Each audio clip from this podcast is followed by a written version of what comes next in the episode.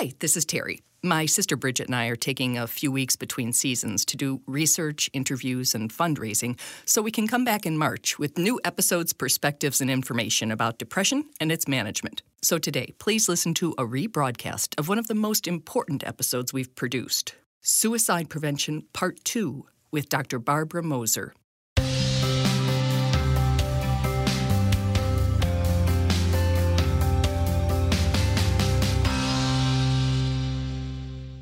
Hello, and thank you for joining us on Giving Voice to Depression. I'm Bridget. And I'm Terry. More than 350 million people worldwide suffer from depression, but you do not have to have it yourself to be affected by it. Its prevalence pretty much guarantees that someone you care about battles its darkness. This podcast tries to shine some light into that darkness. We're not experts and we're not therapists. We're sisters and best friends who live with depression and who are committed to encouraging healthy, healing conversations about mental illness. Hi, Terry. Hello, Bridget. In the first part of a two part series discussing suicide prevention, last week we discussed warning signs from the National Suicide Prevention Lifeline site. And today we're going to start by listing the risk factors, defined as characteristics that make it more likely that someone will consider, attempt, or die by suicide. They can't cause or predict a suicide attempt, but they're important to be aware of. Mental disorders, particularly mood disorders, depression, schizophrenia, anxiety disorders, and certain personality disorders. Alcohol or other substance use disorders. Hopelessness. Impulsive and or aggressive tendencies. History of trauma or abuse. Any physical illnesses. Previous suicide attempt or attempts. Family history of suicide. Job or financial loss exposure to others who have died by suicide in real life or via the media or internet. Loss of a relationship. Easy access to lethal means. A local cluster of suicide. Lack of social support or sense of isolation. The stigma associated with asking for help. Lack of health care, especially mental health and substance abuse treatment cultural and religious beliefs, such as the belief that suicide is a noble resolution of a personal dilemma. So that's a long list of really important things to be mindful of because we talked about suicide being the 10th leading cause of death in the United States. And each year, more than 44,000 Americans die by suicide. And more than 500,000 Americans attempt suicide annually. Mm. So we continue our discussion that we started last week with Dr. Barbara Moser, and this time we're going to get closer. We're not just going to say, ask someone if they're suicidal, which is hardly a just, but what do you do if they say no, and what do you do if they say yes? In the first part of our suicide prevention series, Dr. Moser, the chairman of Prevent Suicide Greater Milwaukee, told us it's important to be direct when assessing the risk of suicide. She also asked us to stress that it's a myth that talking to someone about suicide could put the idea in their mind.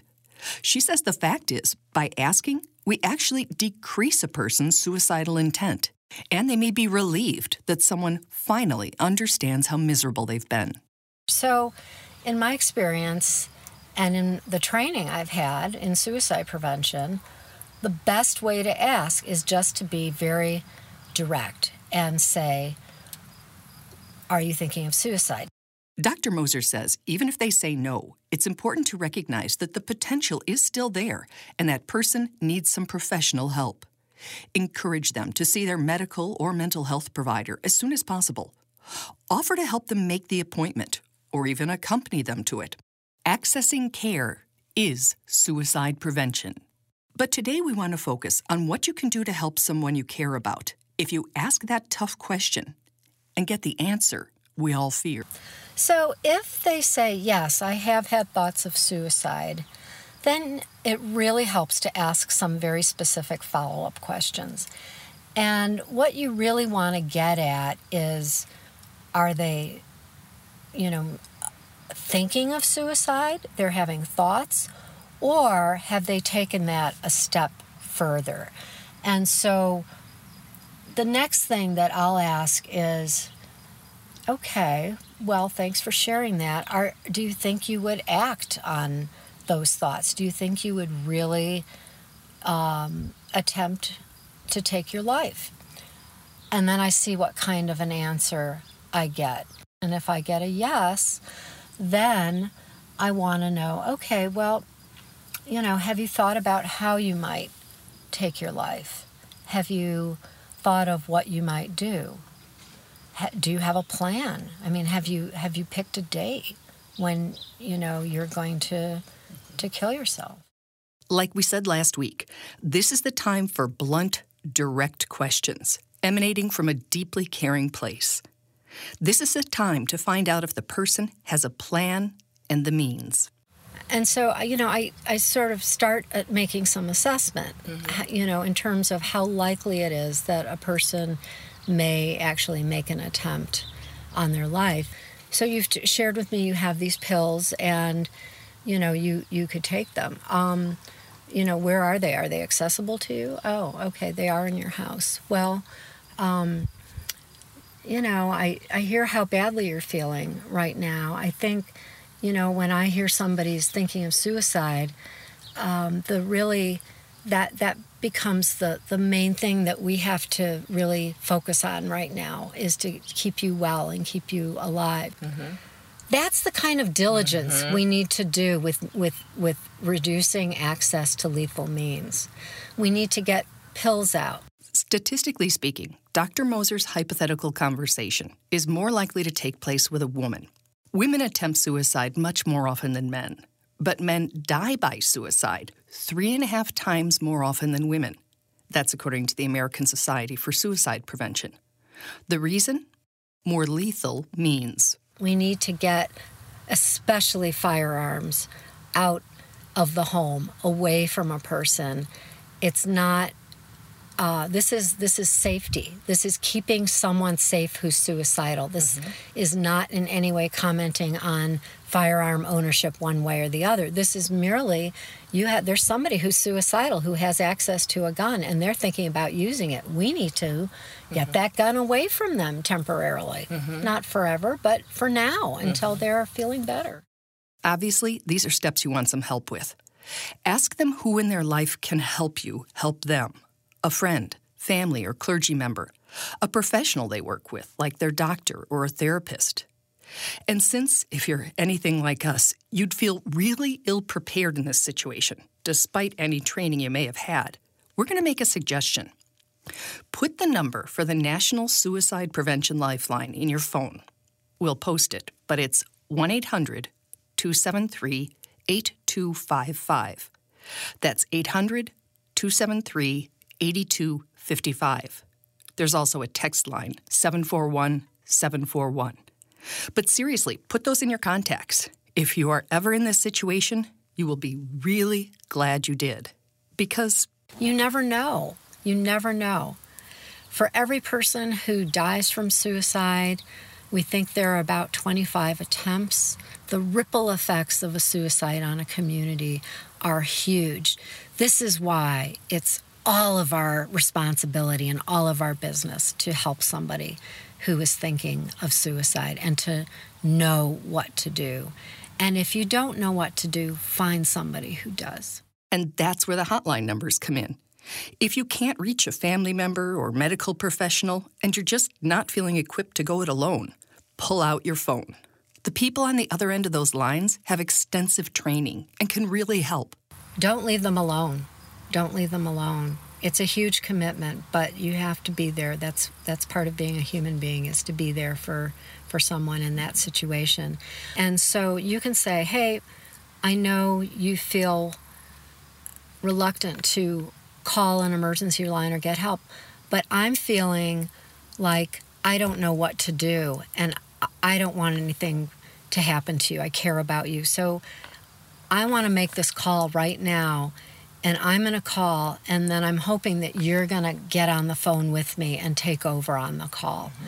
And we can talk to the National Suicide Prevention Lifeline together, and I'll help you through this call. And put it on speaker and be right there with them. Absolutely, absolutely. Great idea. And that that really can can make a difference. That's great. Yeah. Because you don't, ha- you know, we none of us wants to go into that conversation knowing we don't have the answers. We need to be prepared to help people because suicide prevention is really everybody's business. And there's no way that professionals can be there all the time to help persons who are suicidal. So we need a community safety net. We need to have persons in our community, just like people are trained in CPR, be trained to recognize warning signs for suicide and to be able to act on it and to have resources. And so I encourage folks to get that training. You didn't say dial 911 or drive them to a hospital. When to call 911 can be um, a tough question. And my bottom line answer is if you're worried, you don't know what to do, the person is really sounding like they're going to make an attempt on their life, really the best thing to do is to call 911, take them to an emergency room, and to have them evaluated by a professional right away. Now, that's not always the easiest thing to do. Um, taking somebody to an emergency room, they have to cooperate with you to, to go there.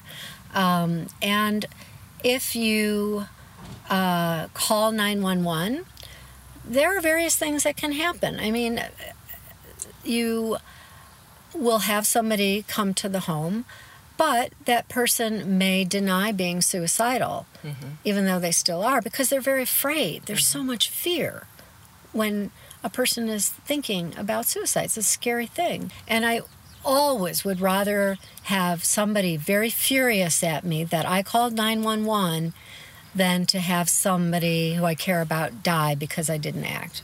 So I think it's very important to act. So none of this is easy. But actually, why would we expect trying to save a life to be easy? Dr. Moser says the suicide crisis is very acute for a few hours or up to a few days, but generally not longer than that. Then it subsides, she says, and the person can go on to recover. But again, we want to end this discussion where we began it last week. If you have lost someone to suicide, know that we know you can do everything you know how to do, and there's still no guarantee.